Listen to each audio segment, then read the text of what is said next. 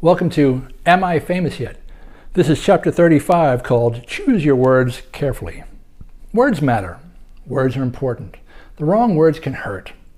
Rather than pontificate on my theories of interpersonal communication, I will merely, merely attempt to entertain you with some of the examples of fairly messed up stuff I have seen and heard as people have attempted to make their musical visions into reality.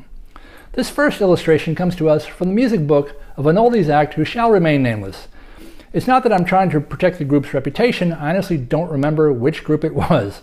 All I remember is that I thought it was funny the, enough to take a picture of one of their charts with my phone. It was on an all day production schedule when we were rehearsing and then performing with half a dozen acts all on a single show. These types of days involve reams and reams of paper going by throughout the process. They also put your sight reading ability invariably to the test not only in terms of skill at reading properly written scores, but also, and maybe more importantly, your skill in interpreting what was actually meant from what the, uh, from what the author actually wrote. Many musical instructions are, and terms are in Italian. When the word forte appears, it means to play loudly. Fortissimo means play very loudly. Piano means softly. Pianissimo means play so quiet that you could hear someone juggle cotton balls over the volume of the music. Stuff like that. Ritardando is a common musical term which translated into English as slowing down and indicates a gradual decrease in tempo. Typically, this might happen at the, the end of a song, for instance. Very often, someone will abbreviate uh, this in a musical score by writing the word retard. I was reading one of these oldies charts in rehearsal when the following appeared retard. Whoa, what did he call me? Swapping that one I for an E really changed the meaning of that instruction and became quite politically incorrect. I knew what the author meant, but it still made me giggle. Another oldies act emailed me with a chart that was uh, requesting a typical rock and roll ending for a particular song. This is sometimes called the A Train ending since Duke Ellington used it so famously to end that song. Other people call it a blues ending because every blues song seems to terminate in that fashion. It's a familiar musical device and almost unnecessary to read or write. Almost everybody with any experience knows what to do when faced with that instruction. As soon as I know this is going to be the ending for a song, I can take my eyes off the printed page and turn my attention to something more important, like seeing what's happening on the TV screens over the bar, or possibly trying to imagine what misguided style magazine some of the people in the front row of the concert must be reading, you know, vital stuff like that. The email from this act further stated that this was a revised version of an early ch earlier chart because some mistakes had been found and corrected. I appreciate someone who checks his or her work and is constantly striving to make the music better. As I was reading through the chart, I came to the ending, which instructed me to do the following EOC and rule ending. There are a few problems here, not the least of which are the words that are supposed to be in English, EOC and rule, as I'm as guilty as typos of, of, typos as the next person, but remember that this is the corrected chart.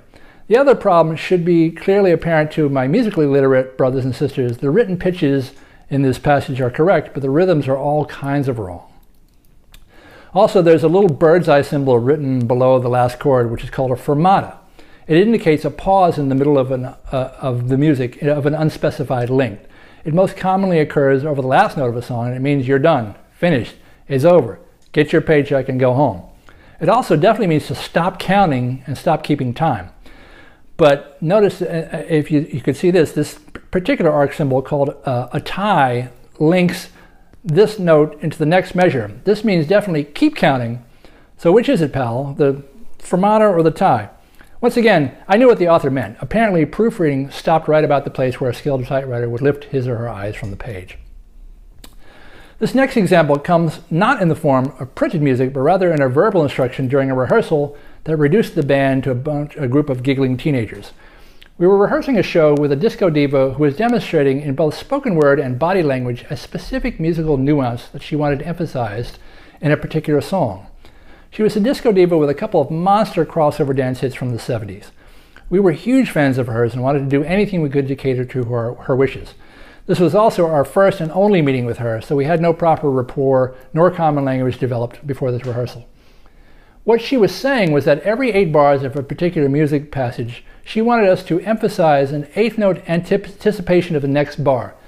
If one was to count this type of phrase, one might say something like one, two, three, four, and. That's the musical version, the music school version of what she wanted. We had a band full of music school nerds. In our minds, we were all saying for and.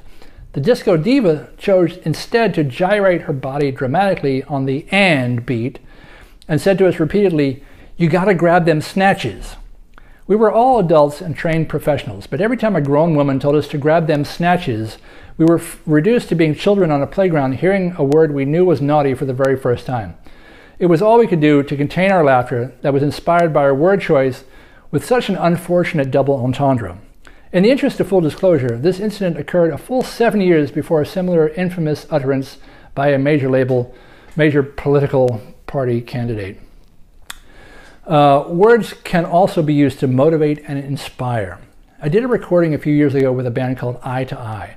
They made a couple of albums for Warner Brothers years before I met them uh, in New York. I had heard of them, which is why I was thrilled to be asked to play on their next recording.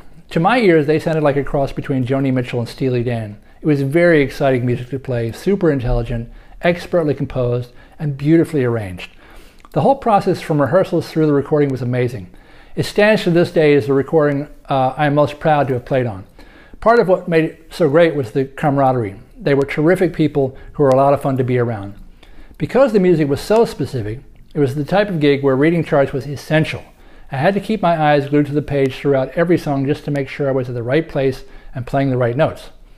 At the end of a couple of, of the couple of the charts, the keyboard singer, keyboardist arranger wrote the following instruction: "Repeat to fade, you fuckers." This is a fantastic way of letting us know that we had survived the entire chart, and we were now expected to keep playing the same section for as long as it took the recording engineer to fade the music out. Seeing an instruction like that coming from a friendly source automatically lightens the mood in the studio. It also inspired us to improvise during the long fade out, lifting the energy of the proceedings as the song rode off into the sunset.